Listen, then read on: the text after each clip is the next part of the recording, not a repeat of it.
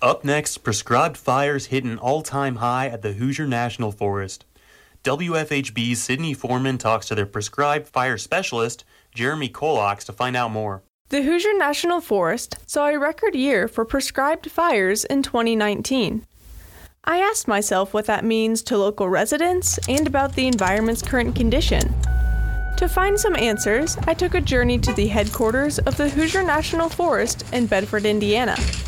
There, I talked about the fires with their prescribed fire specialist, Jeremy Kolaks. What is a prescribed fire? So the Forest Service and most of the federal agencies, by and large, classify uh, fires into two groups: planned and unplanned ignitions. Prescribed fires goes into the planned ignitions, the ones that we actually, you know, are planning on and intend on taking on. Kolaks said that there are two main reasons that prescribed fires are set. The first reason is to reduce the amount of natural fuels on the ground that could spark a fire. These natural fuels include things like leaves and grasses that are targeted during prescribed burning. The second reason is to restore native ecosystems.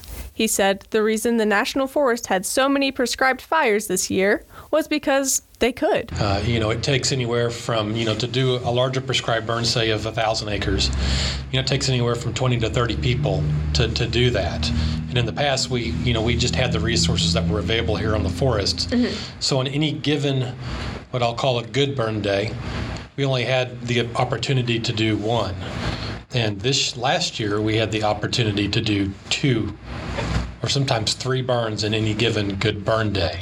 And then the weather was wet enough that wildfires weren't an issue, mm-hmm. so we didn't have to divert resources to take care of wildfires. So we were able to divert most all resources to doing prescribed burning. Okay, so you think that if you had this many resources every year, that this wouldn't so much be standing out as a record year? Like, would this be a more routine thing if it was a possibility? Or? If it was a possibility, yes. Mm-hmm. Yes. Kolaks mentioned that after each burn, it takes anywhere from 5 to 12 years for natural fuels to build back up. If a fire sparks in a location that has been burned, the reduced fuel on the ground will allow for a faster and more responsive reaction to putting out the fire. I asked Kolaks where prescribed burns fall in the issue of climate change.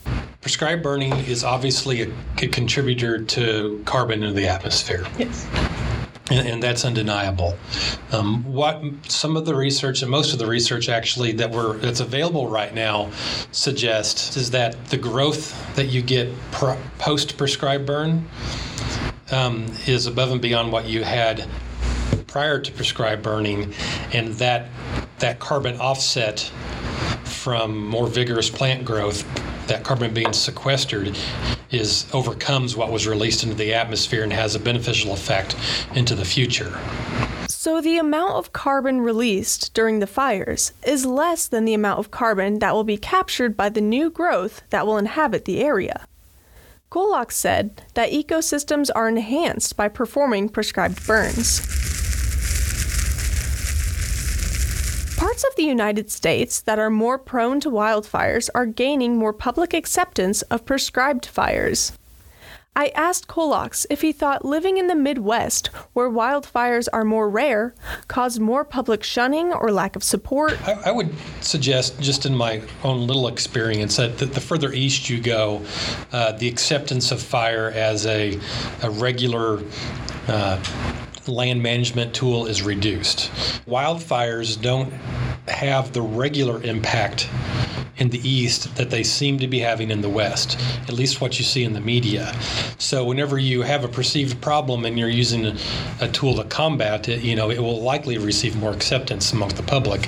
Whereas, uh, you know, quote unquote detrimental wildfires uh, in, in, this part of the world are so infrequent, we often forget their impact and and don't really recognize prescribed burning as a plausible uh, uh, tool to to mitigate those. Mm-hmm. growing up where I grew up, which was in southern Missouri, to smell smoke in the air in the spring was just routine. You know, just fires could go unreported for days because people just thought folks were burning. It was kind of in the culture, right? And, and that kind of practice has come out of the culture in, in southern Indiana. So, you know, what I would call the culture where I'm from and the time I remember is kind of pyrophytic. This is kind of pyrophobic. And it's understandable, you know, based on what we're exposed to in the media, you know, yeah. because it's kind of a binary response all fires are bad. We even kind of did that to ourselves with the Smokey Bear campaign, right? Um, whereas not all fires are bad, and and just because there's smoke in the air doesn't mean something's wrong. Kolak said recognizing that wildfires can still happen in the Midwest is very important. He mentioned that with regulation, even private landowners can use resources through the state to have a prescribed fire on their own land. For WFHB, I'm Sydney Foreman.